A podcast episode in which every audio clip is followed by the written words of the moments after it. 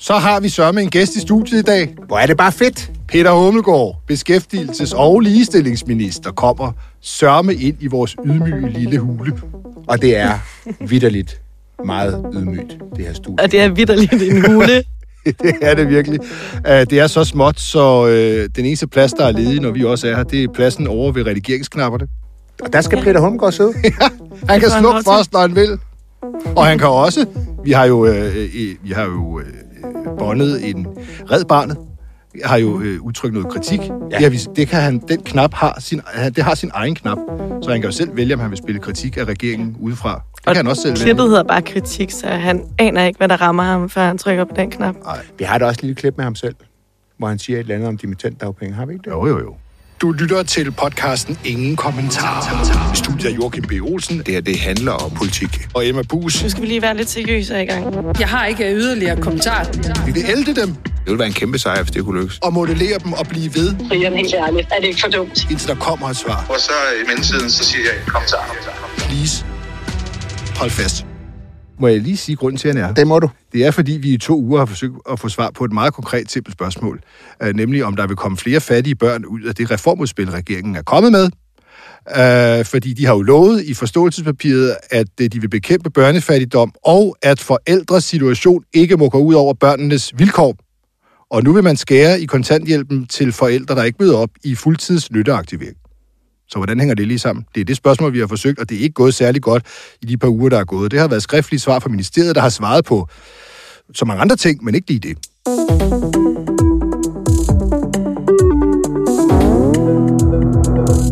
Nej. Hej Peter. Hej. Velkommen til. Hej du.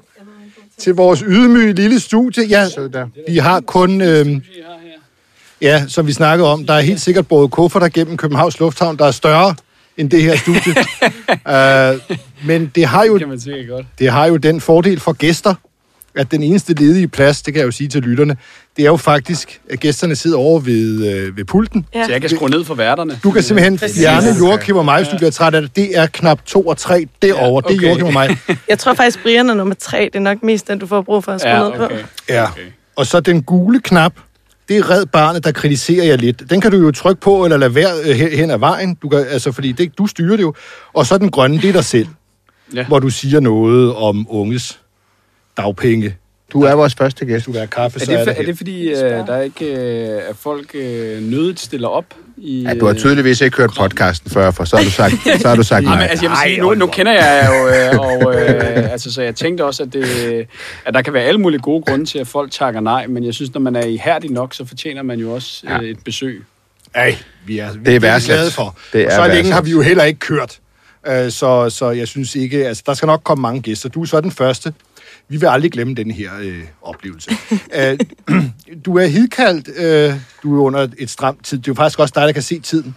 Du har jo en bagkant, så du holder selv øje. Ikke også, Peter? Vi har jo, vores statsminister er jo børnenes statsminister. Ikke? Og det er børnene først. Og i forståelsespapiret står der jo, at regeringen vil bekæmpe børnefattigdom. Og det bliver understreget, at uanset hvad forældrenes situation er, så skal børn altså vokse op under rimelige, ordentlige vilkår og have råd til at deltage i det pulserende samfundsliv, så de ikke bliver ensomme og andre frygtelige ting. Og så har I jo foreslået det her reformudspil her. Danmark kan mere, number 1. Og der vil man jo skære i ydelser, hvis man ikke møder op i nytteaktivering. Det vil sige, at så får de færre penge, og så får de børn, de måtte have, jo også færre penge. Og det er det dilemma, der er her, som vi har forsøgt at få svar på, og som vi jo får nu. Ikke? Så første spørgsmål til dig, jo, Peter Hummelgaard, skal lyde. Hvor mange børn, skønner man, vil vokse op i fattigere familier, som følge af jeres nye reformudspil? Jamen, for det første, altså, synes jeg jo egentlig, at din introduktion er meget rigtig. Altså, at der er mange dilemmaer i det her. Altså, og det er jo ikke nødvendigvis behøver at være hinandens modsætninger. På den ene side at sige, at vi har et ønske om, at der skal være rimelige forhold for alle børn, uanset hvilke familier de kommer fra, og samtidig stille krav til en gruppe af vores medborgere i det her land her, som åbenlyst har et stort integrationsbehov, og som har været mange år i vores kontanthjælpssystem. Vi har ikke noget skøn over, hvor mange børn, der vil opleve, at deres forældre bliver trukket i ydelse, og hvordan det så i givet fald måtte sætte sig i forhold til lavindkomstgrænser. Fordi udgangspunktet er jo, at med det her nye pligt til at bidrage 37 timer, så ligger vi jo til grund, at alle har muligheden for at blive ved med at bidrage 37 timer, eller hvor meget de nu er visiteret til, hvis de har nogle helbredsudfordringer. Og derfor er de jo også selv herre over, om hvorvidt, at man deltager fuldt, og derved ikke bliver trukket så meget som en krone. Ligesom at en lønmodtager jo men også selv er herre. Men ligesom en er ikke herre over, hvad de hvor meget forældrene deltager. Nej, men det er børn til en timelønnet lønmodtager jo heller ikke, hvis det er, at deres ene forældre ikke møder op en dag eller to på arbejde, og derved så også bliver trukket i de forventede timer, de skulle have i løn. Og det er lidt det samme princip, at vi i virkeligheden forsøger at etablere her, fordi det jo grundlæggende handler om, at for en gruppe af vores ikke-vestlige medborgere, er der alle mulige, under skiftende regeringer, vi selv bærer også et medansvar tilbage i både 80'erne og 90'erne, for ikke at have stillet klare nok krav, da folk kom til Danmark, og ikke mindst også at have, gjorde folk klar, at en bærende værdi i det danske samfund, det er, at man som udgangspunkt er i arbejde, og den eneste årsag til, at man ikke så er i arbejde, det er enten fordi, man er for syg til at arbejde, eller fordi man mangler et arbejde. Mangler man et arbejde, så hjælper vi dig med at finde et arbejde. Men at der ikke er nogen mellemposition derimellem. Så børnefattigdom som en konsekvens af, at forældrene ikke møder op, er ok. Men jeg tror ikke, der er nogen, der siger, at det er ok, fordi det er jo men det er vel det, der er konsekvensen. Altså, hvis de ikke møder op, ret og pligt, hvis de ikke møder op til de her 37 timer, så bliver de trukket, og dermed bliver børnene også fattige. Og så er det sådan, det er. Forældrene har et ansvar. De har et ansvar, det har de klart. Og med det her bliver det tydeligere, hvad det er, for de har for et ansvar. Allerede i kontanthjælpssystemet i dag, der har du allerede sanktionsmekanismer, hvis det er, at man ikke takker ja til de tilbud, der bliver givet. Men det er bare det, hvis de ikke lever op til deres ansvar. Så må man sige, jamen, så går det også ud over børnene. Og så mener vi jo selvfølgelig også, at vi skal gøre alt, hvad vi i øvrigt kan rundt omkring. Og det er jo også en del af de drøftelser, der er om et nyt ydelsessystem, hvor jeg synes, at kommissionen jo egentlig ret begavet har foreslået det, de ikke særlig mundret selv kalder en kindtillæg, altså et fritidstillæg til børnene, hvor at man afsætter nogle penge til hver familie, som er direkte møntet ting, der kun kan gå til børnene. Det synes vi egentlig er et blandt flere fornuftige greb i forhold til den her udfordring. Jeg vil lige høre, du siger en ting indimellem i det mange udmærkede ting. Der er ikke noget skøn over, hvor mange børn, der bliver fattigere, vokser op i fattigere familier på grund af det her. Men hvis vi bruger vores logiske sans, så må du vel medgive, at alt andet lige, når man begynder at trække i forældres ydelser, så vil der være nogle børn, der vokser op i fattigere familier. Ikke? Jo, men ligesom at der vil være i lønmodtagerfamilier, timelønnede lønmodtagere, som arbejder til de overenskomstmæssige mindstelønninger, kan jo også, hvis at der er dage, hvor de ikke møder op på arbejde, og de er så heldige i øvrigt at beholde deres arbejde, blive trukket tilpas meget løn til, at de i en periode ryger under lavindkomstgrænsen. Og det er jo... Det du siger her er jo et ja. Du sagde jo. Allerførst ord var jo. Så jo, det er der. Det vil der kunne være en naturlig konsekvens, ja. Det vil det. Og hvordan rimer det så med det, der står i forståelsespapiret? Uanset forældrenes situation, skal det sikres, at alle børn i Danmark vokser op under ordentlige forhold. Jeg synes, det sådan set rimer meget fint, når vi lægger Ydelseskommissionens anbefalinger oveni. Ydelseskommissionens anbefalinger ligger op til dels et mere gennemskueligt, også et mere retfærdigt ydelsessystem. Det ligger op til sågar et ydelsessystem, hvor hver enkelt borger i ydelsessystemet klart kan se og mærke guldråden ved at komme bare i få timers arbejde frem for pisken, der var der før med 225-timers-reglen og de 29 kontanthjælpslofter, og at der er en del af de anbefalinger også af det her særlige fritidstillæg, som kun kan gå til at skabe mere rimelige forhold for børnene. Vi kompenserer børnene, de børn, som du lige siger, der vil være børn, der bliver fattigere på grund af nytteaktivering. Der vil være forældre, hvis ikke de møder op og deltager, så vil de jo mærke konsekvensen. Hele pædagogikken... Og det går så ud over de børn, som I lovede skulle sikres. Alle børn. Pædagogikken og logikken med det er jo selvfølgelig, at de, hvis ikke de har rimelige grunde til fravær, at de så møder op. Og når de alligevel så bliver bedt om at møde op 37 timer, at de forhåbentlig meget, meget hurtigt også finder ud af, at det er sjovere at arbejde i 37 timer, til enten HK's eller 3F's mindstelønssatser, frem for at møde op i 37 timer i en nytteindsats. Det er jo det, der er hele pointen med det, ja. Udover selvfølgelig den dansk undervisning, der er indlagt. Men hvis de ikke møder op, så vil de kompensere børnene, det du så siger? Nej, altså, logikken er jo, at med det her regime her, så kommer hver forældre jo, som har et integrationsbehov og har befundet sig i kontantsystemet i mange år, til at skulle tage også et direkte ansvar for deres families økonomiske situation. Men vil du ikke så også bare lige... Vi kan jo bare sige det straight up. Altså, det er jo en konsekvens. Nogle børn vil vokse op i fattige familier. Det passer ikke med det, I skriver i forståelsespapiret, hvor I vil bekæmpe børnefattigdom, og at alle børn skal sikres ordentlige forhold, uanset hvad deres forældre går og laver. Men der er allerede i dag, er der jo i vores kontantsystem sanktioner, som det er, at man kan blive sanktioneret for, hvis ikke man takker ja til... Hvis ikke man takker... Jo ikke nødvendigvis. Altså, man kan jo også have den forhåbning, den ydmyge politiske forhåbning, at det her vil virke så godt, at rigtig mange af de her familier vil finde ud af, at de skal møde op i de 37 timer.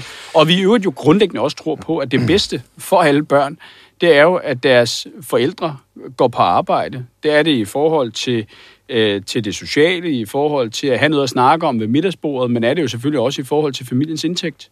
Må jeg minde om, at den gule knap, det er der, hvor Red Barnet udtaler sig om lige præcis det her. Du kan jo trykke på den, hvis du vil. Jeg prøver at trykke på den. Nej, den lysegule. Nå, okay. Ja. Der. Hvis man straffer de her familier økonomisk, familier, som kæmper på flere fronter, så ved vi, at det går ud over børnene. Ja, det var meget kort. Man ved, det går ud over børnene. Bare lige forud for det her klip, der snakker hun om, at i de her familier, for det første, så er alle de forældrene til de børn, som Red Barnet er i kontakt med, de har endnu ikke mødt nogen forældre, der ikke ønsker et job. Og så fortæller hun også, at økonomien er sjældent det eneste problem i de her familier. Det er ligesom også noget baggrund for det her klip. Men prøv at høre, det er for det første... er jeg selvfølgelig ikke i tvivl om, at der kan være alle mulige andre udfordringer end økonomien, eller bare manglen på et arbejde. Altså, der kan være noget med kvalifikationerne, der kan være noget med dansk, der kan være noget med, og det er jo nok også det, vi er nået frem til, altså efter at have studeret alle de mange mærkelige, mulige og umulige projekter, vi selv også har været med til at sætte i søen, og som lokalt er sat i søen igennem de snart sidste 25 år, at det, der måske også er en kerneudfordring, det er, at rigtig mange, ikke alle, langt fra alle, af vores ikke-vestlige medborgere, da de kom til Danmark, blev mødt af en forsørgelseslogik frem for en arbejdslogik. Og det er jo den arbejdslogik, vi gerne vil etablere nu, klart og tydeligt, så det er nemt at forstå. Og derudover, altså, det her skal jo heller ikke ses som en straf. Altså, det her skal jo også ses. Det er det jo. Altså, det, uanset hvad du ser det som, så er der jo en virkelighed derude, hvor de bliver for mindre i ydelse. De har været arbejdsløse i årtier. Jamen jo ikke, hvis det er, de møder op. Altså, hvis de møder op, de er jo aldrig blevet bedt om. De er jo aldrig nogensinde blevet bedt om at komme ud af døren hver evig eneste morgen og møde op et sted. Det er de aldrig blevet bedt om, mange af de her. Mens det er deres naboer. Altså, fordi vi har jo heldigvis rigtig mange af vores ikke-vestlige medborgere, som er i arbejde, som i øvrigt arbejder oftest på mindstelønssatserne, oftest på skæve tidspunkter af døgnet, nogen endda i treholdsskift og natarbejde og alt muligt andet. Det handler også om rimelighed over for dem, som er kommet til Danmark og rent faktisk bidrager. Kan du forstå, hvis der er nogen, der sidder og tænker, at du lyder meget som borgerlige politikere har lyttet før. Du taler om det personlige ansvar, og det her det er jo ikke nogen straf. Det her det handler om incitamenter til, at man rejser sig fra sofaen og går ud og tager et arbejde, og det er jo også godt for børnene og sådan noget. Altså, er der ikke lidt en anden retorik nu end før valget, hvor I var meget store kritikere af initiativer, som borgerlige politikere havde indført med præcis de samme argumenter, som I ligesom fejrede bordet dengang, altså skabe incitament og sådan noget? Nej, altså prøv at høre, i Socialdemokratiet har vi da aldrig nogensinde hverken forklejnet eller modsagt os, at der er incitamenter, om du vil, i alle menneskers liv. Selvfølgelig er der det. Og jeg synes heller ikke, at det er en rigtig gengivelse. Altså, vi kom jo allerede med det her forslag her i vores udlændingeudspil tilbage i, tror, februar 2018. Og jeg mener faktisk også, at det her, det flugter med, specielt i lyset af, at vi har kunnet se, at alt andet ikke har virket i tilstrækkelig grad. at det her, det flugter med kernesocialdemokratiske værdier om ret og pligt. Det var jo også selv, der i sin tid også opfandt, eller genopfandt, ret og pligt som et element i beskæftigelsesindsatsen, da Mette Frederiksen var beskæftigelsesminister. Derudover, jeg tror, nogle af de ting, vi har kritiseret ad åre, har jo selvfølgelig været dels nogle af de greb, der er blevet opfundet. Jeg tror ikke, at borgerlige politikere har opfundet dem, fordi de har været onde. Det har nok været snarere mangel på bedre idéer, men sådan noget som 225-timers-regel og kontanthjælpslofterne har jo ikke virket i tilstrækkelig grad efter hensigten. Både fordi, jeg tror, at de fleste almindelige mennesker ikke kan gennemskue, hvad det er, at konsekvenserne er af dem, og hvordan man lever op til dem, og fordi det har virket som et incitament mest af alt med en negativ pisk, men hvor det, som Ydelseskommissionen jo foreslår, det er jo at vende på hovedet og sige, at vi laver i stedet et meget, meget lempeligt indkomstfradrag, sådan at vi erstatter 225-timers-reglen med, at det er meget, meget attraktivt for dig at arbejde bare få timer for at øge din indtægt. Det synes vi jo er klogt. Må jeg prøve at være en lille smule firkantet her? Kan du garantere, at der ikke er nogen børn, der bliver vokset op i fattigere familier med det, I laver her? Kan du garantere det? Jeg vil meget nødigt udstikke nogen garantier. Nej, selvfølgelig kan jeg da ikke garantere det. Jeg har da heller ikke lyst til at garantere det, men jeg kan fortælle, hvad den politiske intention bag forslaget er. Den politiske intention bag forslaget er, at det forhåbentlig gør, at flere kvinder med ikke-vestlig baggrund med det her i hånden kan vride sig fri af mænd og ældre sønners det har man håbet på kontrol. I 40 år. Jo, men jeg siger bare, men det kan du ikke garantere. Men du har ikke etableret noget, der minder om det her. Nej, men jeg vil bare holde fast. Det kan du ikke garantere. Faktisk er det ret logisk, at der er nogle børn, der vil vokse op i fattigere kår, fordi at muligheden for, at alle møder op til alle timer, er jo simpelthen ikke eksisterende, fordi det er en gruppe, man ikke har kunnet få på arbejdsmarkedet i 30 år. Det kan du ikke garantere. Men betyder det så, at vi skal lade være med at forsøge at få folk i arbejde? Det er ikke sagt. Man kan forsøge på mange måder. Her skærer I ydelserne, når I har lovet, og I har lovet, Brian Weikart, at det måtte ikke gå ud over børnene. Hvis du har gode idéer til, hvad vi kan gøre, vil jeg meget gerne lytte til det. Altså, fordi vi tager imod gode idéer fra alle, både journalister og jamen, det er ikke mig. Jamen, det har ikke noget med, hvad jeg gør. Det har noget at gøre med, hvad I bryster jer af i forståelsespapiret. Og der må ingen børn lide under, hvad deres forældres situation ellers er. Men jeg synes jo også, så gælder det jo bare ikke mere. Men jeg synes jo også, fordi den sætning er også koblet til nedsættelsen af en ydelseskommission og et forhåbentlig nyt ydelsessystem. Jeg synes jo, at det, man i Ydelseskommissionen har fundet frem til, nemlig ved at båndlægge en række af de penge, som det er, at der bliver givet til nogle af de her familier her, til de kalder det et in-kind-tillæg, altså til et egentligt fritidstillæg til børnene, som kun kan gå til aktiviteter til børnene. Det synes jeg er en klog måde at sikre, at børn, uanset hvilken situation familierne er i, at de har mere rimelige vilkår end i dag. Så I skærer ydelserne til nytteaktivering, men så får de bare penge fra en anden kasse? Vores mål med det her er ikke at skære ydelserne. Altså, vores mål med det her, det er jo, at folk skal møde op. Det er konsekvensen. Det er, hvis du ikke møder op, ja. Men så vil I kompensere ligesom, på anden måde. Ligesom at der også er sanktioner i kontantsystemet i dag. Her bliver det bare mere tydeligt for den enkelte. Hvad der forventes af dem. Og det tror jeg helt oprigtigt, at der har været et skrigende behov for igennem årtier. Men Peter, når du siger, at det her, at det man lavede tidligere, det virkede ikke. Og det bærer vi da selv også et ansvar for. Ja, så siger I ligesom, at samtidig, at det her, det vil så skabe øget beskæftigelse med 250 personer. Altså kunne man så ikke modsat sige, I virker ikke som om, at jeres embedsmænd i hvert fald tror på, at det her, det kommer til at virke heller. Ja, altså 250, sige, det er jo ikke meget. Det, der er lagt til grund, det er, at det vil øge arbejdsudbuddet med 250. Ja. Og det er jo ud fra den regnemæssige evidens, der er på det her, hvor man aldrig nogensinde har gjort det her.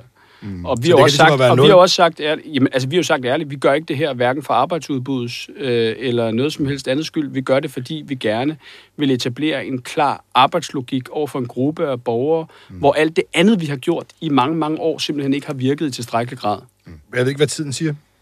Det ved jeg heller ikke. Nej, det gør du selvfølgelig, Peter. Men vi har mere tid. Måske skal vi sige, at vi lukker den der. Du kan ikke garantere, at... der ikke er nogen børn, der vil blive vokset op i fattigere familier, selvom jeg har lovet, at det vil ikke ske. Men det, jeg kan garantere, det er, at hvis det lykkes os at tage de bedste Ydelseskommissionens anbefalinger og få skabt et nyt ydelsessystem, som jeg jo personligt håber bliver et bredt forlig, men hvis man gør det og lægger det til grund, så vil der være flere børnefamilier, uanset om deres familier i et 37-timers program ikke møder op en dag eller to, så vil de stadigvæk opleve mere rimelige forhold, end hvad mange andre gør i dag.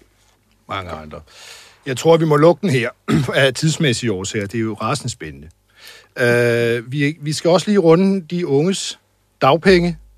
Det var der jo... Ja, hvis du trykker på din egen knap... Den grønne. Det er den grønne. Det er dig selv. Skal vi ikke lige høre dig selv, Peter? Altid. Der er grundlæggende to måder at løse udfordringen med dimittentledigheden. Pisk eller indsats. Jeg tror på, at vi kan hjælpe dimittenterne mere intelligent, end ved at sænke dagpengesatsen for dimittenterne. Ja, det er ikke så gammelt, det der. Det var 4. februar 2020. Ja, det var præcis. Så vidt jeg husker. Og jeg skal bare lige være helt stiv i, er der stadig mere intelligente måder at løse det her problem på, end ved at sætte dagpengene ned, som vi nu gør? Er der stadig mere intelligente løsninger end det? Jeg tror, det er vigtigt at sige, at det, vi forsøger med det her greb her, handler jo om mere end bare at få dimittenterne hurtigere arbejde. Det gør det også. Men det handler i virkeligheden også om at bruge pengene anderledes og set med mine øjne bedre inden for vores dagpengesystem. Mm. Og noget af det, jeg synes, at vi jo har tydeligt fået at se i løbet af coronakrisen i særdeleshed, det har været, hvor dybt afhængige vi også er som land af, at vi har et stærkt sikkerhedsnet på vores arbejdsmarked, at det er attraktivt at blive ved med at melde sig ind i en A-kasse, og at vi har en stærk organisering. Og samtidig, de nyeste tal viser jo samtidig så også, at andelen af unge mennesker i vores dagpengesystem på dimittentsats er steget meget, meget voldsomt. At andelen af udlændinge på dimittentsats er steget meget, meget voldsomt. Og det har gjort, og det vil jeg være ærlig omkring, at jeg har jo også så gået tilbage i løbet af det sidste halve til 3/4 år, og kigget mig nærmere ned i tallene siden den udtalelse og sagt, er der ikke en bedre måde at bruge pengene på? Og det er jo faktisk derfor, at vi foreslår, at de penge, vi sparer på dimittentsatsen, at det er 1-1 skal reinvesteres i bedre dagpenge. Yes, det ved jeg godt, men spørgsmålet var, er der stadig mere intelligente måder, end at ved at skære de unges dagpenge, som I jo nu gør? Altså, jeg tror ikke, at det nødvendigvis kan stå alene. Nej, men er der mere intelligente måder? Nu må vi lige holde fast. Du sagde for ikke så længe siden, der er mere intelligente måder at få de unge i arbejde på, end mere skære. Og man kan sige, at nogle af de måder har vi jo også prøvet udforsket, om man kunne se på. Men jeg tror, det er vigtigt at sige igen, den her øvelse handler ikke alene om den del, der kun handler om de unge. Det handler om at prioritere inden for dagpengesystemet. Kan man så sige, at det I gør, det er, at I gør noget uintelligent på et område, for at gøre noget mere intelligent på et andet område? Nej, for jeg synes også, efter jeg har kigget det nærmere, at den voldsomme stigning, der har været, især af dimittenter. Og jeg vil også godt medgive, altså da jeg sagde den udtalelse der, og min egen position har længe været, at jeg ikke troede nødvendigvis, at unge mennesker ville melde sig ind i en A-kasse, hvis ikke det var, at dagpengene var lige så attraktive, som de hele tiden har været. Omvendt, efter at have kigget ned i det, kan jeg jo se, at der er en meget højere andel, eksempelvis af unge dimittenter med lange uddannelser, som melder sig ud igen af A-kassen, inden de er 35 og inden de er 30, end der er i alle mulige andre A-kasser. Og noget af det kunne jo tyde på, uden at jeg skal anklage nogen for noget konkret, men noget af det kunne tyde på, at der sker en eller anden form for spekulation i dimittentdagpengene.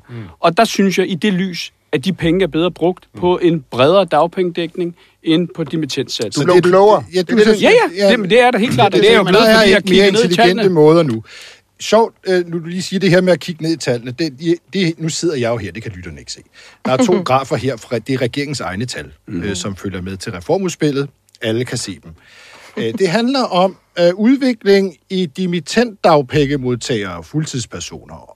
Og der kan man se her, du siger, der har været en ny udvikling. Nu peger jeg hen af en lang lige linje over de seneste mange, mange, mange år. Og i antallet af, altså i udviklingen af folk på dimittentdagpenge. Hvad er det for en ny udvikling, du har set? Fordi det er jo helt tydeligt, hvis man ser på jeres egne tal, at der i de sidste mange, mange år ikke har været nogen udvikling. Det går fuldstændig fladt. Men du undtager jo så også altså de stigninger, der har været fra 2008, 9, 10, 11... Jo. 12 og 13 indtil det så når det er meget lang tid siden, for vi skal huske, hvornår var det, du sagde. Så blev de ikke indført i 2009, så det var klart, at der er en stigning. Men det, du så også glemmer i det regnestykke der, Brian, det er, hvad udgør så den samlede andel af dimittentdagpengeudbetalinger af de samlede dagpengeudbetalinger. Og der udgør de en stadig større og større del. Mm. Og hvordan er det gået med den udvikling, siden du i 2020 sagde, at der er mere intelligente måder at løse på, end ved at skære ydelserne? Jeg tror, det væsentligste, der er sket, siden jeg sagde det i 2020, det var, som jeg sagde før, og som jeg tror, Joachim mere pædagogisk oversatte det er, at jeg har kigget ned i tallene og er blevet klogere, og det er jo det, vi politikere bliver hele tiden, når det er, at vi studerer tingene, og at jeg sådan set også medgiver, at jeg havde en tidligere, både da vi var i opposition, men også lige da vi var kommet i regering, en forudindtaget holdning om, at det var en dårlig idé at pille ved, fordi så afskar man rekrutteringsgrundlaget til A-kasserne. Omvendt, nu hvor jeg har kigget endnu tættere ned i det, så er der ikke noget, hvad jeg kan se, hvis det er, at man også sørger for at reinvestere pengene i den bredere dagpengedækning, der taler for, at det vil ødelægge incitamentet til at slå i A-kasse. Du blev klogere. Ja, det synes jeg. Men Claus Jordan sagde jo engang, der er ikke noget, der hæver intelligensen så meget, som drivkraften bag i en ministerbil. Altså, din intelligens er super høj, men man kan godt blive klogere af at blive minister. Jamen, det tror jeg, at man hele tiden bliver. Jeg tror også, man nogle gange kan blive klogere af at komme i opposition og komme lidt uden for de tykke lokaler. Altså, jeg tror grundlæggende, at danskerne ønsker sig... Jeg tror ikke, at det er danskernes interesse, at når det er, at der sker omkalfatrende udviklinger, hvilket der jo har gjort i Danmark. Altså, jeg sagde det der, i februar 2020, det vil sige en måned inden vi blev ramt af coronakrisen. Mm. Coronakrisen har jo på godt og ondt vist en masse af vores styrker, en masse af vores svagheder. Det har i periodevis placeret arbejdsmarkedet et rigtig sårbart sted, og nu et sted, hvor at det vel næsten aldrig er gået så godt i mange år. Og det gør jo selvfølgelig også, at vi, når virkeligheden ændrer sig, så er politikere og politiske synspunkter også nødt til at følge med. Men man kan jo se på de her tal, I selv har præsenteret, der er ikke nogen ny virkelighed. Tallene går fuldstændig vandret. De stiger så betragteligt op igen i 2020, og så den samlede andel... Den samlede andel 2.000 mennesker. Og den samlede andel i den samme periode af eksempelvis EU-borgere og tredjelandsborgere, som modtager dimittendsats, er jo i antal tredoblet. Siden dengang. Siden Ruder Kongen var knægt, for her der er den anden graf om andel af udenlandske EU-borgere, som modtager danske dagpenge. Den er også fuldstændig vandret. Hvordan kan du få den til at blive vandret, Brian? Det forstår jeg altså ikke. Det kan man da se. Vi skal nok vise det på en grafik, når vi lægger det op. Det er fordi, du lægger til grund af plateauet fra 2015, men det ændrer jo stadigvæk ikke ved, at det er... Men du siger, der er ikke nogen ny udvikling, når tallene er vandrette. Den nye udvikling er 1, den situation arbejdsmarkedet står i dag, for det første. Den nye udvikling er 2, når man lægger de to ting til sammen, at der er stadig flere udlændinge, der modtager dimittentdagpenge, at det samlede antal af dimittentdagpengemodtagere udgør en stadig større andel af vores dagpengeudbetalinger, så gør det da også, at vi politikere må stoppe op og sige, bruger vi pengene rigtigt? Og alt det har vi jo gjort samtidig med, at der er et skrigende, efter min mening, behov for, at vi styrker den brede dagpengedækning. Altså, jeg tror, det er jo helt fint at have det mål, men du kan jo ikke sige, at der er nogen ny udvikling. Du kan ikke skille de to ting ad, fordi havde du kommet og spurgt mig, synes du, det er en god idé at skære i dimittentdagpenge for så at bruge pengene på, eksempelvis topskattelettelser, så har jeg sagt nej, det synes jeg er en dårlig idé. Apropos topskattelettelser... Ja, må jeg lige hurtigt spørge om noget? Bare lige af interesse, har du egentlig selv modtaget dimittentdagpenge? Nej. Hverken mellem bachelorkandidat eller efter? Nej. Apropos topskattelettelser. Fordi ulighed, det er jo også noget, som der står noget om i jeres forståelsespapir. Den må ikke stige, og det er i hvert fald noget, Enhedslisten går meget op i. Nu skal I jo til at forhandle om hele det her område, dimittentsats, dagpenge osv. I kommer med et udspil. Der er nogle partier, radikale, konservative primært, de har så sagt, at det de vil sige, det er, at vi skal have noget betaling for at indgå en aftale med jer. Og de har selv nævnt topskatten. Kan det komme på tale? Altså, det vi jo har sagt indtil videre, det er, at der er ikke noget, vi på forhånd afviser. Vi vil jo gerne drøfte med alle partier, men at vi synes ikke, at det er en god idé at lempe topskatten. Det er ikke vores position, det er ikke vores politik. Og derfor er det jo ikke noget, der er groet i vores have, men det er klart, at vi kommer jo til at drøfte med alle partier, og det er jo selvfølgelig også... Kan I leve med en aftale, hvor uligheden den stiger? Ja eller nej? Tiden er gået, vi kører nogle korte, ja nej. Vi har jo lagt et udspil frem, som samlet set, hvis man endelig vil gøre det op. Jeg er en stor skeptiker af at opgøre og reducere ulighedsdiskussionen til kun at være Gini. Altså, hvis du tager Arne-pensionen, som er noget, jeg er stolt af, det øger jo uligheden målt på Gini-koefficient. Men omvendt, så øger det jo for mange mennesker deres muligheder og deres livskvalitet, og mange vil jo opleve i dag en forøgelse af ligheden i deres situation. Men vi har jo lagt et udspil frem, som rent faktisk øger ligheden målt på Gini. Og det er jo selvfølgelig også de balancer, vi også... Så lad os... Jeg synes, vi skal tage nogle ja-nej. Nu tager vi nogle ja-nej. Lytterne kan godt decifrere, at det ja-nej er lidt firkantet, men vi skal lure... Men verden er jo mere nuanceret end ja-nej. Det ved lytterne godt, så jeg ved lytterne godt. Nu tager vi dig lige. Jeg synes, det er imponerende, at du tror på, at jeg kommer til bare at svare ja eller nej. Vil du udelukke, at regeringen... vil sænke grænsen for, hvornår man betaler topskat. Så jeg vil ikke på forhånd udelukke noget som helst. Det var nej. Kan du leve med, at en endelig reformaftale øger uligheden? Det kommer an på, hvad det er. Tag nu for eksempel modregning i arbejdsindkomst, som I øvrigt jo også, Ros til Ekstrabladet, har sat rigtig meget fokus på i forbindelse med coronahelte. Det vil jo øge uligheden målt på Gini med 0,4%. Kan du leve med det? Selvom Ja, det vil jeg godt kunne leve med. Det kan jeg godt leve med, at uligheden stiger som følge af jeres reformaftale. Ja, fordi for mange af de mennesker, det vedrører, som jo ligger i de nederste indkomstdeciler, at selvom at de flytter sig fra de allernederste indkomstdeciler, så vil de jo stadig opleve en mærkbar forbedring i deres indkomstsituation. Det kan du godt leve med, at uligheden vil stige. Det vil jeg da. Jeg mener også, at man kan bekæmpe uligheden på alle mulige måder, men man kan ikke reducere det til et spørgsmål om Gini-koefficient alene. Det kan regeringen godt leve med. Ja. Er det rimeligt, at politikere kan få 2 års eftervederlag, hvor de ikke behøver at lave noget, når der er indført en ny arbejdslogik, hvor alle mennesker skal arbejde? Er det rimeligt?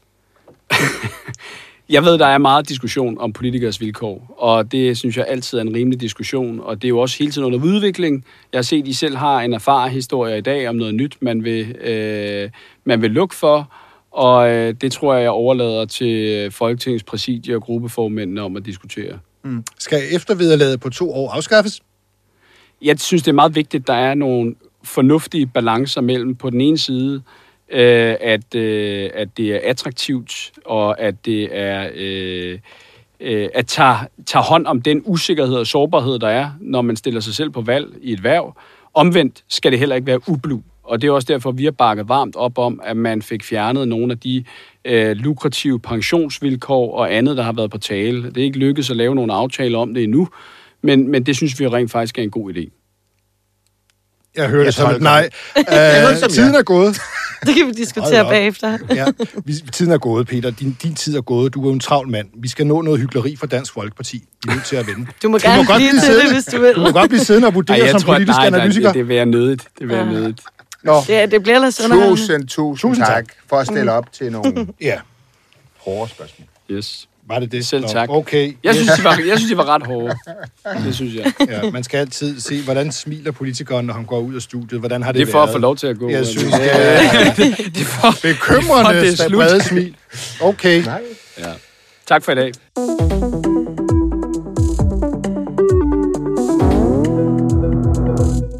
Der skete så meget i det her interview, som jeg er nødt til at lytte det til igen, når vi er færdige. For jeg kan nærmest ikke huske alle de svar, vi fik. Dansk Folkeparti, hykleri, hvis jeg må tillade mig det. Det tror jeg godt, man kan sige. Må jeg præsentere bare ganske kort. Morten Messerschmidt blev dømt i byretten til 1,5 års betinget fængsel for svindel med EU-midler og falske underskrifter. Sådan noget, ikke? Det fik jo Kristian Thulesen Dahl til at skrive på Facebook efter denne her dom. Så kom byretten i Lyngby med sin afgørelse. Morten blev desværre kendt skyldig, men han ankede på stedet og ønsker landsrettens vurdering af sagen. Og landsretten kan sagtens komme frem til et andet resultat end byretten. I vores land er man uskyldig, indtil det modsatte er bevist. Og når Morten har ønsket at anke til landsretten, så er det først, når landsretten har vurderet sagen, at vi har et endeligt resultat. Hvad sker der så, når andre mennesker bliver dømt i byretten, men anker til landsretten? Så er sagen noget mere firkantet. Peter Skaarup fra Dansk Folkeparti.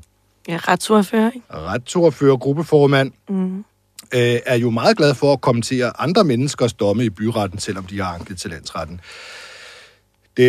Hvad var det, du fandt, Emma, fra den 11. september? En dom om ydmygelsesvold.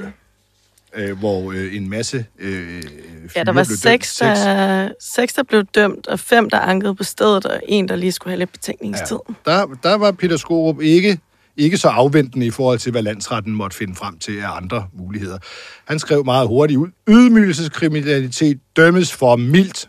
Det er decideret skandaløst, at de ikke bliver udvist. Og det her kommer justitsministeren til at forklare i Folketingets retsudvalg. Ja. Det kan jeg ikke få til at rime. Nej. Når det er Morten Messerschmidt, er man uskyldig, indtil landsretten har talt. Men når det er dem her, så er de så skyldige, og nu skal justitsministeren ind i sagen, og straffen er for mild på området generelt. Ja. Rimer det, Joachim? Nej. Det deciderede godt, nej. Det kunne jo være ret at have haft Peter Skaarup til at forklare det, men han vil altså ikke.